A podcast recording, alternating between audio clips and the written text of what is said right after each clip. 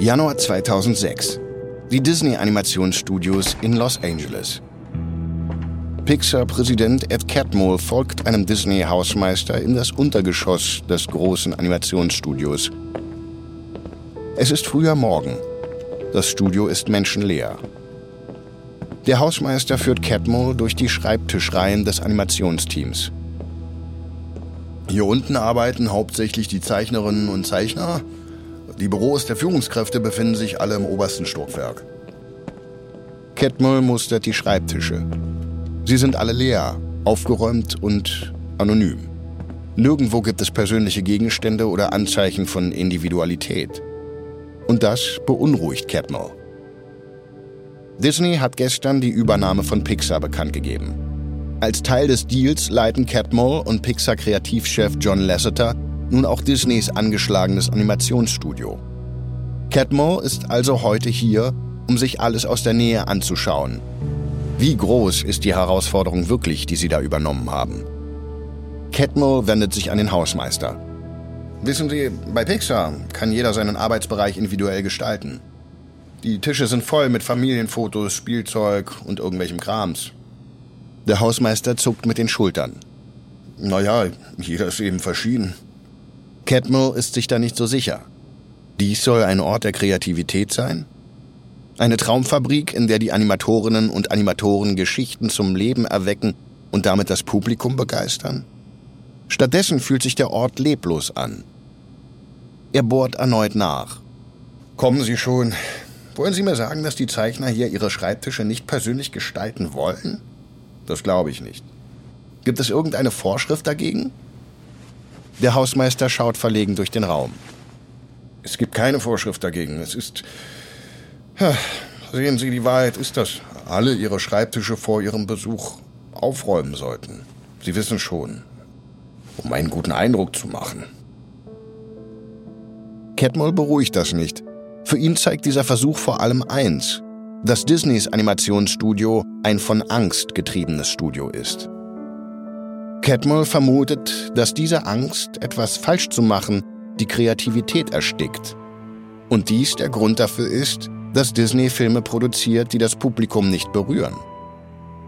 Als Catmull seine Tour fortsetzt, sieht er immer mehr Anzeichen für den kreativen Verfall bei Disney.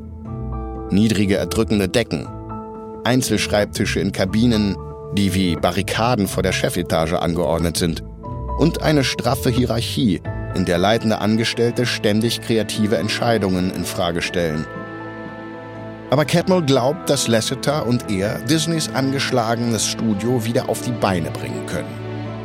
Und wenn sie das schaffen, muss DreamWorks sich mehr einfallen lassen als Fortsetzungen von Shrek, um mit diesem Superstudio mithalten zu können.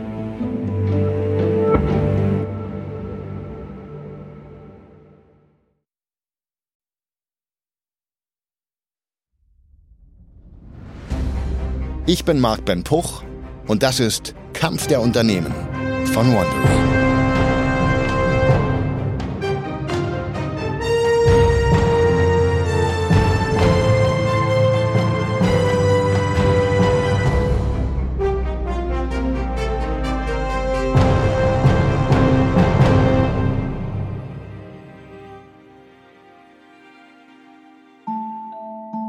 Der letzten Folge endete das Zeitalter des Zeichentrickfilms. Disney und DreamWorks setzten voll auf die Computeranimation.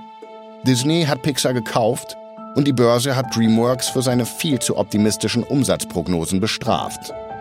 Jetzt wollen Ed Catmull und John Lasseter von Pixar die Disney-Animationsabteilung wiederbeleben und den Wettbewerbsdruck auf DreamWorks erhöhen. Und das bedeutet, dass DreamWorks sich etwas einfallen lassen muss, um dem Druck standzuhalten. Das ist Folge 4. Ende einer Ära. Herbst 2006. Die Disney Animationsstudios in LA. Der frisch gebackene Disney Pixar Co-Direktor John Lasseter schlendert in den Besprechungsraum. Er trägt ein mit Zeichentrickhunden bedrucktes Hemd und hält eine Tasse Kaffee in der Hand. Guten Morgen allerseits. Wie geht es euch allen? Hallo. Hi. Hallo. Nettes Hemd. Danke. Hallo John. Die Disney-Mitarbeiterinnen und Mitarbeiter im Raum lächeln Lasseter an. Die meisten von ihnen gehören zu dem Team, das an Disneys nächstem Film American Dog arbeitet. Aber hinter ihrer lockeren Stimmung wappnen sie sich für eine erste Bewährungsprobe. American Dog wird der erste Test dafür sein, ob Pixar Disney tatsächlich verjüngen kann. Aber bei der letzten Testvorführung hat das Publikum den Film schlecht bewertet. Mit einem großen Daumen nach unten. Deshalb hat Lasseter die erfahrensten Filmemacherinnen und Filmemacher von Disney hinzugezogen, um dem Team zu helfen, American Dog zu überarbeiten. Pixar arbeitet schon seit Jahren so. Die Idee ist, dass diese offenen Treffen den jüngeren Entwicklerinnen und Entwicklern helfen, die Probleme mit ihren Filmen zu lösen. Bei Pixar wird diese Beratungsgruppe Brain Trust genannt. Bei Disney heißt sie Story Trust. Lasseter setzt sich und nippt an seinem Kaffee. Er möchte die Disney-Crew mit dem ungewohnten Story Trust-Prozess erst einmal vertraut machen und beginnt daher mit dem Positiven. Okay, das Test-Screening war nicht großartig. Aber es gibt auch Gutes. Die Kernidee ist klasse.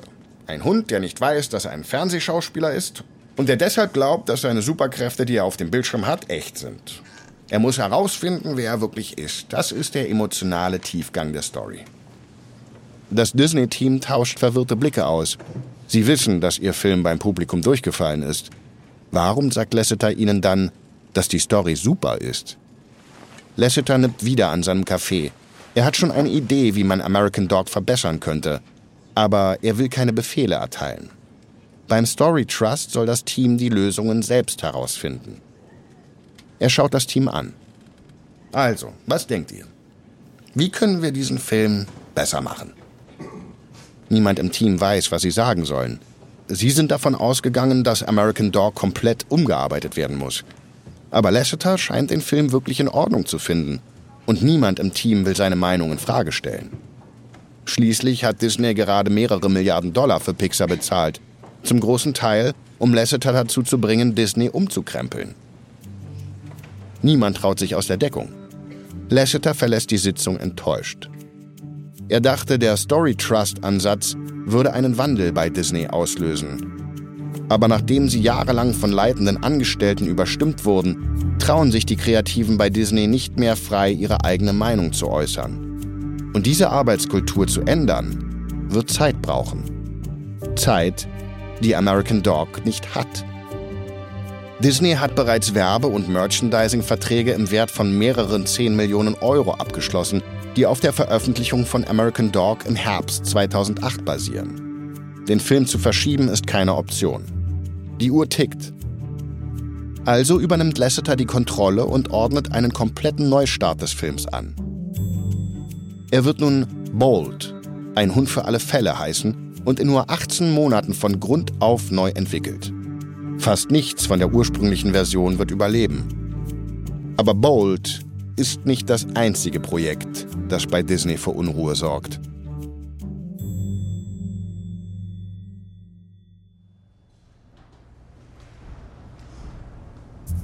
»27. Juni 2007. Ein großes Kino in Raleigh, North Carolina. Im Foyer schaut eine Disney-Mitarbeiterin auf die Uhr. Es ist 20.48 Uhr. Sie wendet sich an ihr Team. Okay, Leute, der Film ist fast zu Ende. Showtime.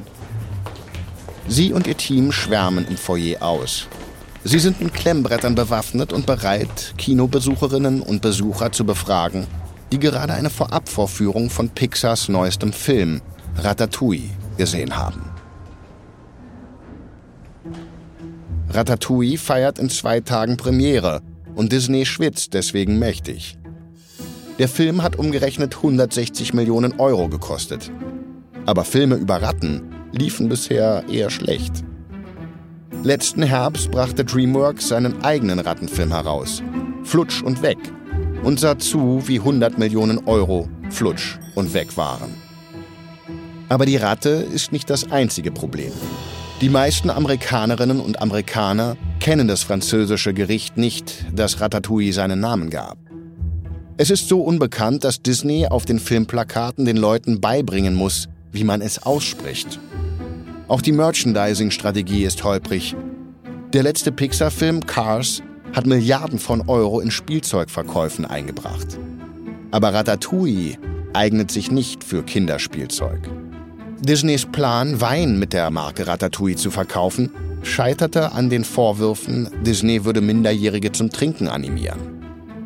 Und als ob das nicht schon schlimm genug wäre, kam letzten Monat DreamWorks Shrek der Dritte in die Kinos und die Leute strömen immer noch in die Vorstellungen, um den grünen Oger zu sehen. Also hat Disney hunderte von Vorabvorführungen von Ratatouille in den Vereinigten Staaten veranstaltet, um die Aufmerksamkeit auf Pixars Geschichte einer kochenden Ratte zu lenken. Die Kinotüren öffnen sich und die Leute strömen ins Foyer. Unter ihnen zwei Eltern mit ein paar Kindern im Schlepptau. Ah, das war großartig. Ich weiß. Wer hätte gedacht, dass eine Ratte so niedlich sein kann? Die Disney-Forscherin tritt vor, mit dem Klemmbrett in der Hand. Entschuldigen Sie, ich recherchiere für Disney. Hätten Sie einen Moment Zeit, mir Ihre Gedanken zu Ratatouille mitzuteilen? Nur wenn es schnell geht. Die Kleinen müssten schon längst im Bett sein. Nur zwei Fragen. Erstens, auf einer Skala von 1 bis 10, wie gut hat Ihnen der Film gefallen? Äh, neun. Neun? Du bist ja geizig. Das ist locker eine 10. Und würden Sie Ratatouille Ihren Freunden und Familie empfehlen? 100 Prozent. Ich würde ihn sogar gerne noch einmal sehen. Die Forscherin lächelt. Es sieht so aus, als ob der Film vielleicht doch gut ankommt. Aber für Ratatouille ist es trotzdem ein holpriger Start. Trotz des Lobes der Kritik ist das Einspielergebnis von 49 Millionen Euro am Eröffnungswochenende das niedrigste für einen Pixar-Film seit Das große Krabbeln vor neun Jahren. Doch während Ratatouille in Amerika zu kämpfen hat, wird der Film im Rest der Welt begeistert aufgenommen. Nach dem weltweiten Kinostart überholt Ratatouille sowohl die Monster AG als auch die Unglaublichen. Trotzdem, das ist nicht genug, um DreamWorks zu schlagen. Während Disney mit Umstrukturierung beschäftigt war, hat sich DreamWorks still und heimlich an die Spitze gesetzt. In den letzten drei Jahren haben die Filme von DreamWorks mehr eingespielt als die Filme von Disney und Pixar zusammen. Und das wird sich auch so schnell nicht mehr ändern. Im Jahr 2007 bringt DreamWorks zwei Animationsfilme heraus. Shrek, der dritte, und B-Movie, das Honigkomplott. Zusammen bringen sie ein Einspielergebnis von 1,1 Milliarden Euro. Disney Pixar macht am Ende des Jahres 300 Millionen Euro weniger Umsatz. Doch Disney hofft, dass sich das Blatt 2008 wendet. Im Juni liefern sich DreamWorks und Pixar ein Kopf-an-Kopf-Rennen um den Erfolg an den Kinokassen.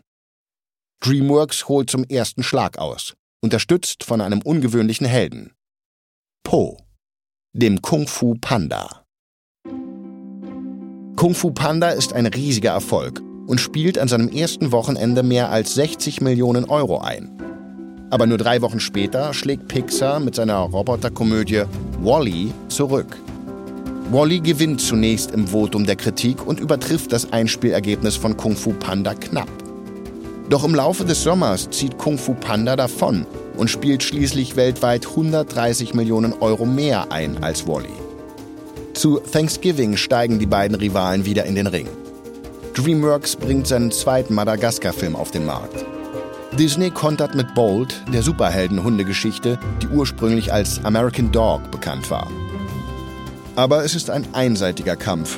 Madagaskar 2 ist ein Kassenschlager, der mehr als dreimal so viel Geld einspielt wie Bold. DreamWorks beendet das Jahr 2008 zum fünften Mal in Folge als Kinokassen-Champion.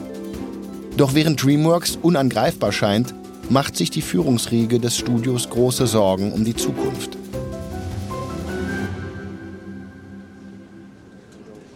Ende 2008. DreamWorks Studios in Los Angeles, nur wenige Kilometer von Disney entfernt. Im Vorführraum sieht der CEO von DreamWorks, Jeffrey Katzenberg, zu, wie sich eine Gruppe von Führungskräften von großen Kinoketten dicke Plastikbrillen aufsetzt. Sie alle werden gleich eine Vorschau auf den nächsten DreamWorks-Film bekommen: Monsters vs. Aliens. Aber eigentlich sind sie hier für eine Demonstration der neuesten DreamWorks-Technologie. Eine Technologie, von der Katzenberg glaubt, dass sie die Zukunft des Films verändern wird. 3D. In der ersten Szene spielt ein Mitarbeiter einer UFO-Überwachungsstation mit einem Paddleball, einem Schläger, an dem mit einer Gummischnur ein Ball befestigt ist. Die Managerinnen und Manager im Kino zucken zusammen, als der junge Mann den Ball so schlägt, dass er aus der Leinwand zu ihnen herausspringt. Kurz darauf werden sie vom Anblick einer geheimen Regierungseinrichtung beeindruckt, die sich kilometerweit in die Ferne zu erstrecken scheint. Und dann erschrecken sie, als Susan, die 15 Meter große Heldin des Films, über ihnen thront. Katzenberg lächelt über ihre Reaktionen. Seine Strategie hängt davon ab, dass sie beeindruckt sind.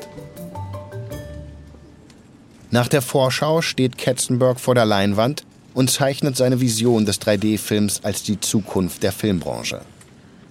Bis jetzt konnten Filmemacher das Publikum nur mit zwei der fünf Sinne erreichen.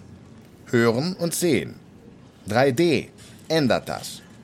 Das wird eine genauso revolutionäre Veränderung sein, wie der Übergang des Kinos vom Stummfilm zum Tonfilm und von Schwarz-Weiß zu Farbe. Einige der älteren Kinobetreiberinnen und Betreiber blicken skeptisch. Sie haben bereits zwei kurzlebige 3D-Hypes erlebt. Aber Katzenberg ist bereit, seine Behauptungen mit einem überzeugenden Geschäftskonzept zu untermauern. Unsere Branche braucht 3D. In den letzten zehn Jahren sind die Zahlen der Kinobesucher um 9% gesunken. Wie viele der Kinos werden überleben, wenn das so weitergeht? Niemand antwortet. Sie wissen, dass die langfristigen Aussichten für die Kinos nicht rosig sind. Das Internet bringt Unterhaltung aller Art direkt in die Wohnzimmer und seit kurzem sogar auf Mobiltelefone. Und da immer mehr Menschen zu Hause Filme gucken, wird es immer schwieriger, die gigantischen Multiplex-Kinos zu füllen.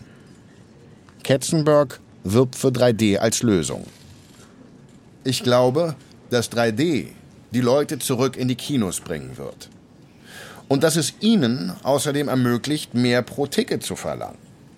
Wir glauben, dass die Leute bis zu 5 Dollar mehr für ein 3D-Erlebnis bezahlen werden. Eine der Führungskräfte unterbricht ihn. Die Aufrüstung auf 3D wird nicht billig sein.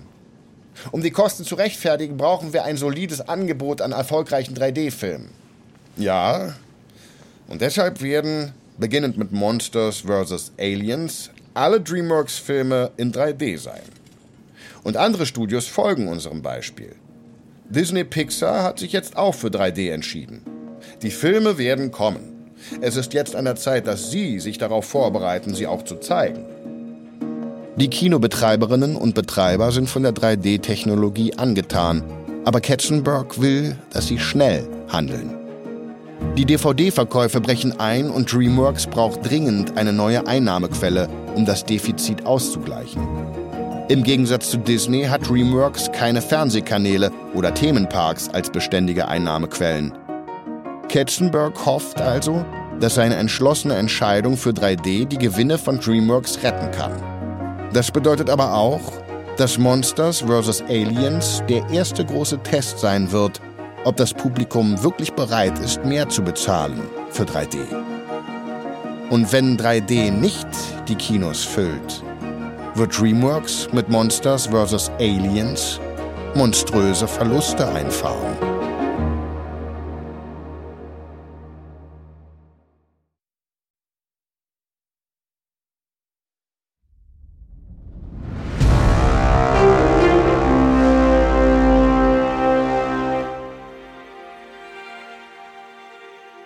März 2009 DreamWorks Monsters vs. Aliens ist der erste 3D-Film mit großem Budget, der in die Kinos kommt.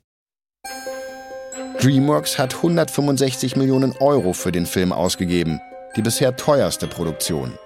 Das Unternehmen ist jedoch zuversichtlich, dass der Film so erfolgreich wird wie Kung Fu Panda und an seinem ersten Wochenende 60 Millionen Euro einspielen wird. DreamWorks Verleiher Paramount ist sich da allerdings nicht so sicher. Bei Paramount geht man davon aus, dass der Film nur 50 Millionen Euro einspielen wird. Immerhin gibt es bisher nur 2000 3D-Kinos in den Vereinigten Staaten.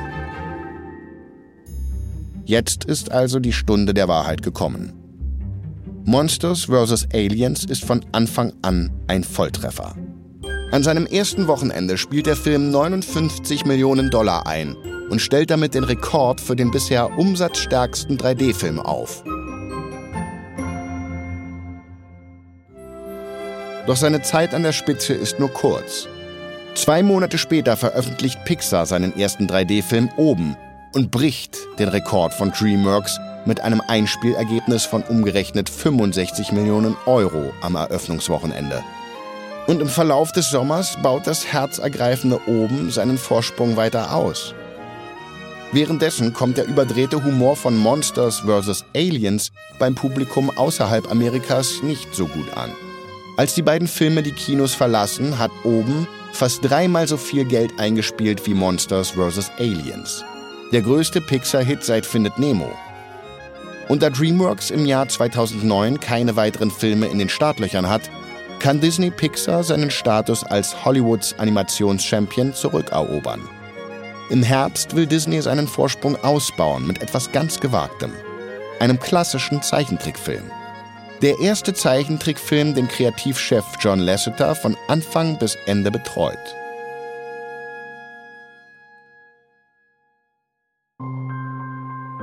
Küss den Frosch wird als das Comeback von Disneys Zeichentrickfilm bezeichnet und von der Kritik gefeiert. Er stellt Disneys erste schwarze Prinzessin Tiana vor und lässt den handgezeichneten Musical-Stil wieder aufleben, der die Blütezeit des Studios in den 90er Jahren ausgemacht hat. Doch statt zu florieren, stirbt der Film in den Kinos. An seinem ersten Wochenende spielt Küss den Frosch nur 23 Millionen Euro ein. Das ist einer der schwächsten Starts eines Animationsfilms seit Jahren. Und eine Woche später kommt James Camerons Blockbuster Avatar in die Kinos. Spätestens da ist Disneys neuer Zeichentrickfilm schnell vergessen.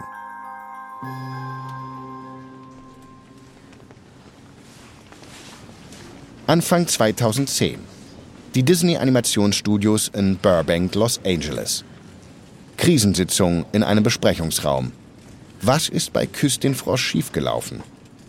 Der Film sollte Disneys Zeichentrickstudio wieder zu altem Ruhm verhelfen. Stattdessen hat er dank einer strengen Kostenkontrolle nur knapp die Gewinnzone erreicht. Der Film ist auch ein Beweis dafür, dass Disneys Animationsabteilung vier Jahre nach dem Kauf von Pixar noch immer nicht die Wende geschafft hat. Die Disney-Pixar-Co-Regisseure Ed Catmull und John Lasseter sitzen demütig auf ihren Stühlen. Ein Mitglied des Teams versucht eine Erklärung zu finden. Ah, war es ein Problem, dass wir Küss den Frosch zu einem Musical gemacht haben? Animationsfilme machen das nur noch selten. Das war ein bisschen zu sehr 90er vielleicht. Lasseter schüttelt den Kopf. Nein. Ich denke, animierte Musicals können immer noch funktionieren. Der Geschäftsführer von Disneys Animationsabteilung, Andrew Milstein, wirft etwas ein. Ich stimme zu, aber ich denke, dass es ein Fehler war, einen handgezeichneten Trickfilm zu machen. Lasseter und Catmull schauen sich an. Sie waren es, die Disneys Entscheidung rückgängig gemacht haben, die traditionelle Zeichentrick-Animation aufzugeben. Bei Pixar haben sie den Übergang der Animation ins Computerzeitalter eingeleitet, aber sie wollten nie die handgezeichnete Animation ausradieren.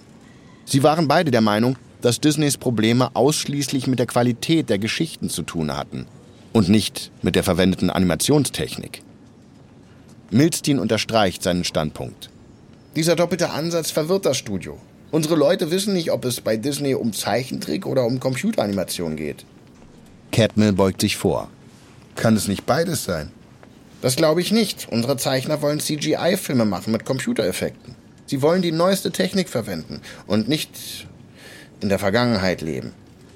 Sie wollen auf dem Erbe von Disneys Animationsfilm aufbauen und nicht eine Hommage an die Blütezeit von Walt Disney sein. Catmull und Lasseter nicken langsam, als ihnen die kalte, harte Wahrheit bewusst wird. Küss den Frosch sollte den traditionellen Zeichentrickfilm bei Disney wiederbeleben. Stattdessen hat der Film nur bestätigt, dass sich die Welt weiterentwickelt hat. Es ist an der Zeit, dass das Studio aufhört, in die Vergangenheit zu blicken und sich der Zukunft zuwendet. Doch während Disney sich neu orientiert, wächst der Druck auf DreamWorks. Sie müssen wieder einen Weg finden, mit dem größeren Rivalen Schritt zu halten.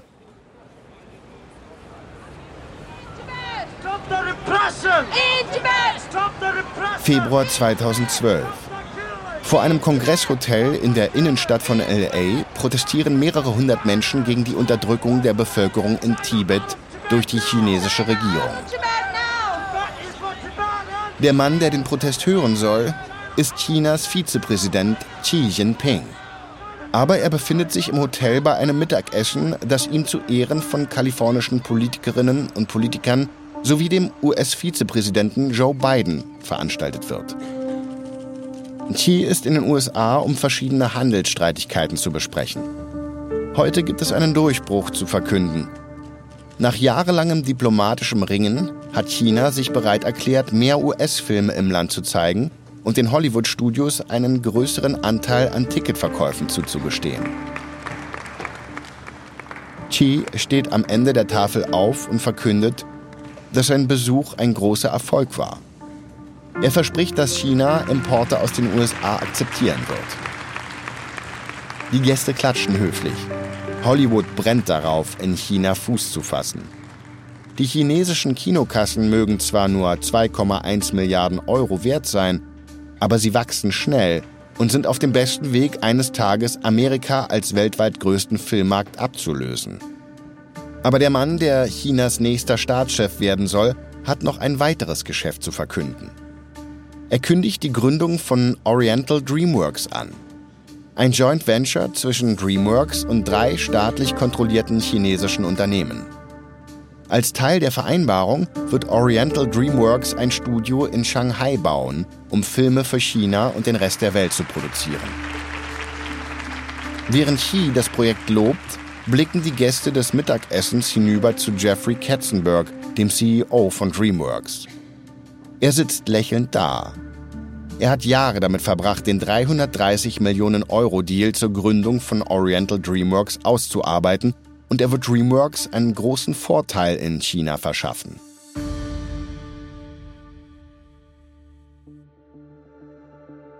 Denn während die Konkurrenten bei jedem Film die chinesische Regierung davon überzeugen müssen, ihre Filme in China zeigen zu dürfen, wird Oriental DreamWorks den gleichen Zugang zu den Kinos haben wie Chinas eigene Filmemacherinnen und Filmemacher.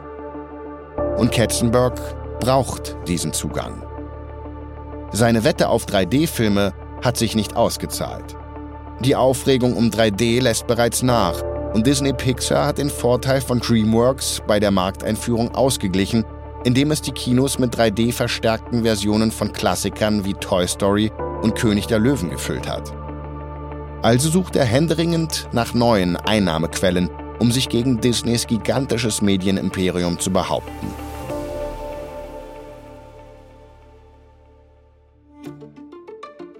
In den folgenden Monaten schließt Katzenberg einen Deal nach dem anderen ab, um DreamWorks Position zu stärken. Er sichert sich einen günstigeren Vertriebsvertrag. Dann steigert DreamWorks die Produktion, um alle zwei Jahre fünf Filme herauszubringen. Ein Vorteil gegenüber Disney Pixar, das nur vier Filme in zwei Jahren produziert. Als nächstes zahlt das Unternehmen 155 Millionen, um Classic Media zu kaufen, den Eigentümer von Hunderten von klassischen amerikanischen Familienfernsehserien wie die Hundeserie Lassie oder Casper, der freundliche Geist. Danach kauft DreamWorks den YouTube-Content-Produzenten Awesomeness TV und beginnt mit der Produktion von Zeichentrickfilmen für Netflix. Aber da Katzenberg mit den Verträgen beschäftigt ist und das Studio mit Hochdruck daran arbeitet, mehr Filme als je zuvor zu produzieren, bringt DreamWorks ebenso viele Flops wie Hits in die Kinos.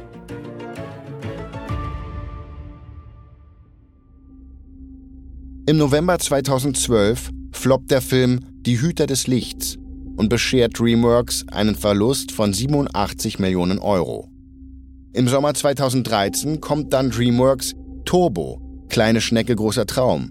Doch die Geschichte über eine superschnelle Schnecke wird von Pixars Die Monster-Uni und ich einfach unverbesserlich 2 von Universal zerquetscht. Turbo wird zum größten Misserfolg von DreamWorks seit Flutsch und Weg und macht das Unternehmen um 16 Millionen Euro ärmer. Und die Probleme von DreamWorks verschärfen sich noch. Denn nur ein paar Kilometer weiter, drüben in Burbank, werden sich die Bemühungen zur Sanierung der Disney-Animationsstudios endlich auszahlen. Und wenn es soweit ist, wird DreamWorks eine eisige Kälte zu spüren bekommen.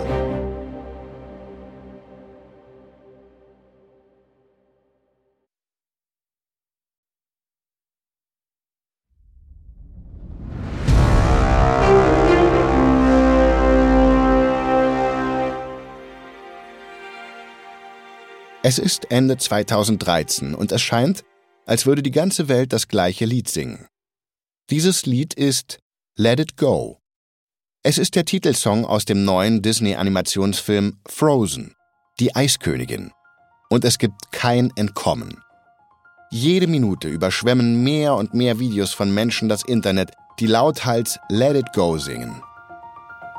Der Let It Go-Wahn begann zwei Wochen nach der Veröffentlichung von Frozen als Disneys Marketing-Team die gesamte Szene mit dem Lied auf YouTube veröffentlichte. Und mit jedem neuen viralen Video werden mehr und mehr Kinokarten für Frozen verkauft. Im Januar 2014 hat Frozen den König der Löwen als umsatzstärksten Disney-Animationsfilm abgelöst. Und die Begeisterung ist noch immer ungebrochen.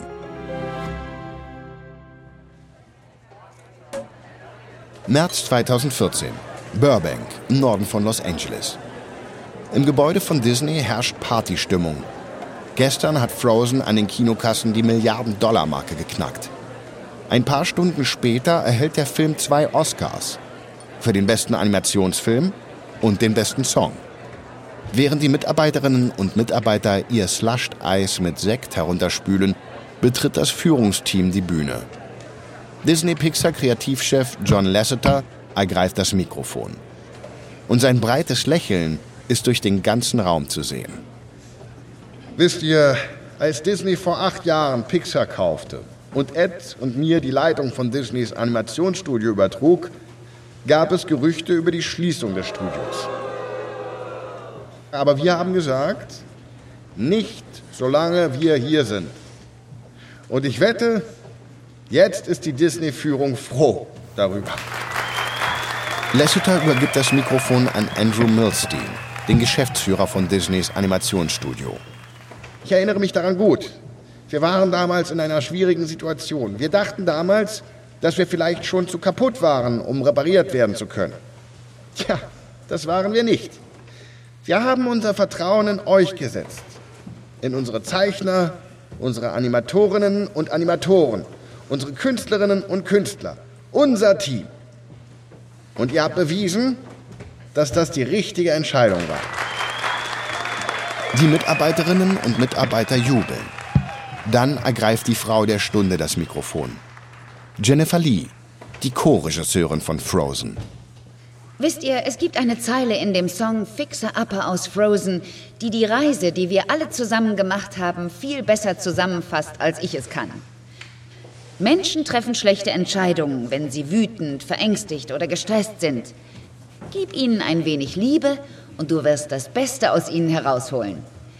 Genau das ist in unserem Studio passiert und es hat unser Bestes zum Vorschein gebracht.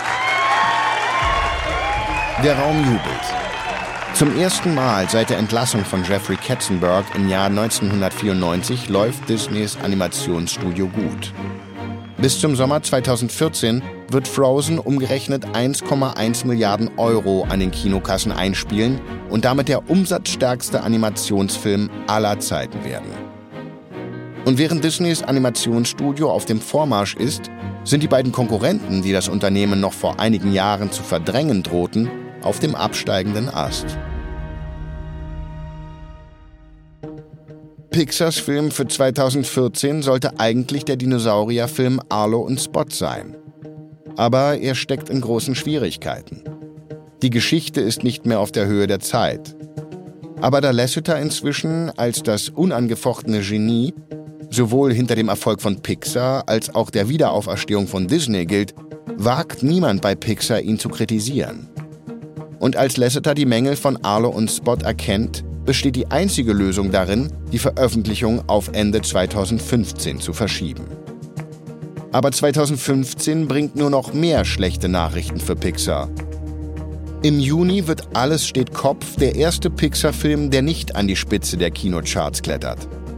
Dann, kurz vor Thanksgiving, kommt Arlo und Spot in die Kinos und wird mit lauwarmen Kritiken und schwachen Ticketverkäufen begrüßt. Es ist nach all den Jahren der erste Flop von Pixar. Aber auch der ewige Konkurrent DreamWorks hat Probleme. April 2016. Die Straßen von Los Angeles. In seinem Tesla Model S fährt DreamWorks CEO Jeffrey Katzenberg langsam durch die vollgestopfte Innenstadt in Richtung Hollywood. Die Ampel vor ihm wird rot. Der 65-jährige Medienmogul ist frustriert. Er ist damit beschäftigt, den wohl größten Deal seines Lebens auszuhandeln und er will keine Zeit damit verschwenden, im Verkehr zu stehen. Die Ampel wird grün. Katzenberg gibt Gas, aber als er und der Rest des Verkehrs zur nächsten Kreuzung kriechen, schaltet die Ampel wieder auf Rot. Plötzlich klingelt sein Telefon. Auf dem Bildschirm in der Mitte des Armaturenbretts steht Brian Roberts. Er ist der Chef von Comcast, dem amerikanischen Medienriesen, Fernsehunternehmen, Internetanbieter und Telefongesellschaft. Ah, hey Brian, ich fahre gerade, also ich kann nicht lange reden. Was kann ich für dich tun? Hi, ich bin nicht allein. Äh, Steve Burke ist auch in der Leitung. Katzenberg zieht eine Augenbraue hoch. Burke ist der CEO von NBC Universal, das zu Comcast gehört. Und NBC Universal ist ein Konkurrent. Ihm gehört Illumination, das Animationsstudio, das mit seiner Ich einfach unverbesserlich Reihe sowohl DreamWorks als auch Disney Pixar unter Druck setzt. Hm, hallo Steve. Also, äh, ja, äh, was kann ich für euch tun? Roberts antwortet, wir haben Gerüchte gehört, dass ihr DreamWorks an einige chinesische Investoren verkaufen wollt. Stimmt das? Es stimmt. Katzenberg versucht schon seit zwei Jahren DreamWorks zu verkaufen. Das liegt daran, dass DreamWorks schon länger nicht mehr nur mit Disney Pixar konkurriert. NBC Universal, Sony, Fox, Warner und Paramount sind ebenfalls auf der Jagd nach den Milliarden, die mittlerweile mit Animationsfilmen zu verdienen sind. Allein in diesem Jahr müssen sich die DreamWorks-Filme gegen acht konkurrierende Filme der großen Hollywood-Studios behaupten. Und alle diese Konkurrenten sind Konglomerate mit unterschiedlichen Geschäftszweigen. Sie können einen teuren Flop locker wegstecken. DreamWorks kann das nicht. Deshalb will Katzenberg an einen Käufer verkaufen, der seine Position auf dem Markt stärken kann. Katzenbergs Instinkt als Geschäftsmann ist plötzlich hellwach. Dieser Anruf könnte eine einmalige Gelegenheit sein.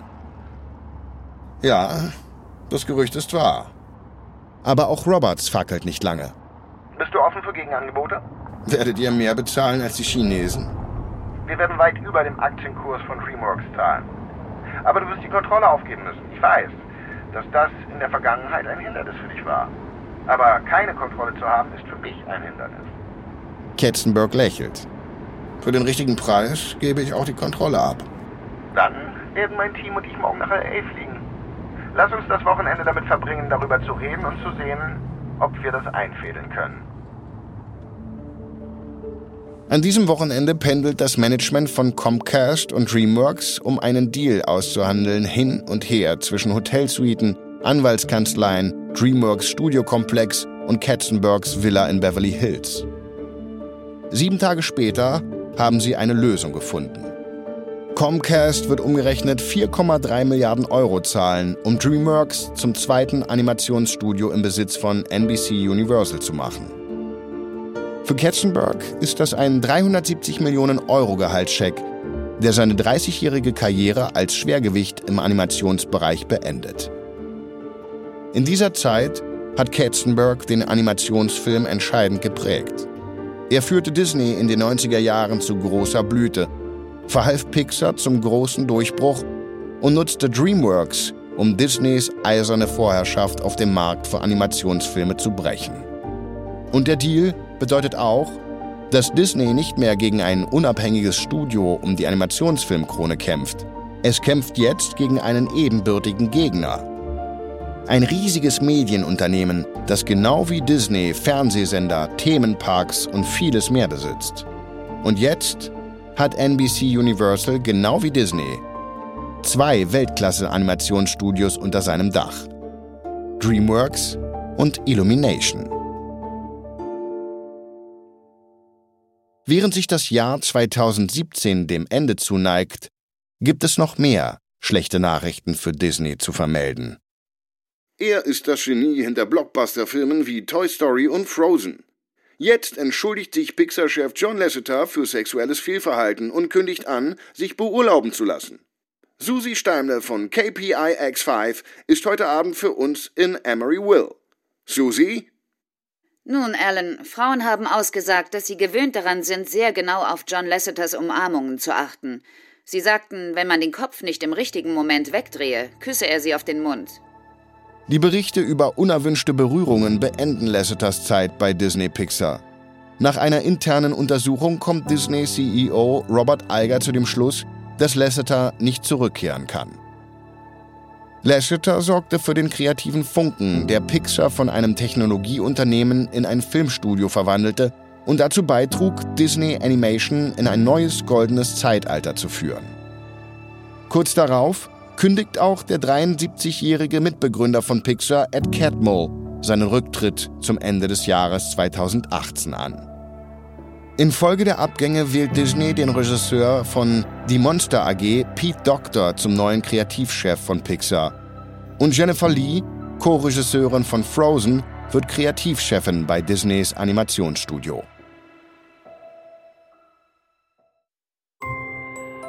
Es ist das Ende einer Ära.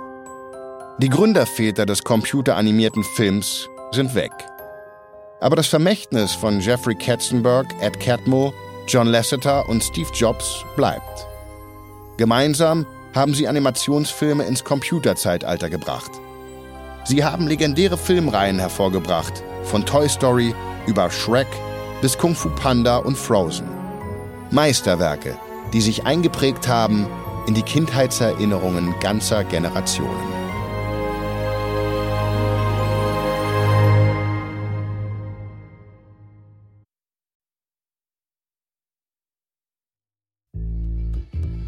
Das war die vierte und letzte Folge von Disney Pixar vs. DreamWorks für Kampf der Unternehmen von Wandery.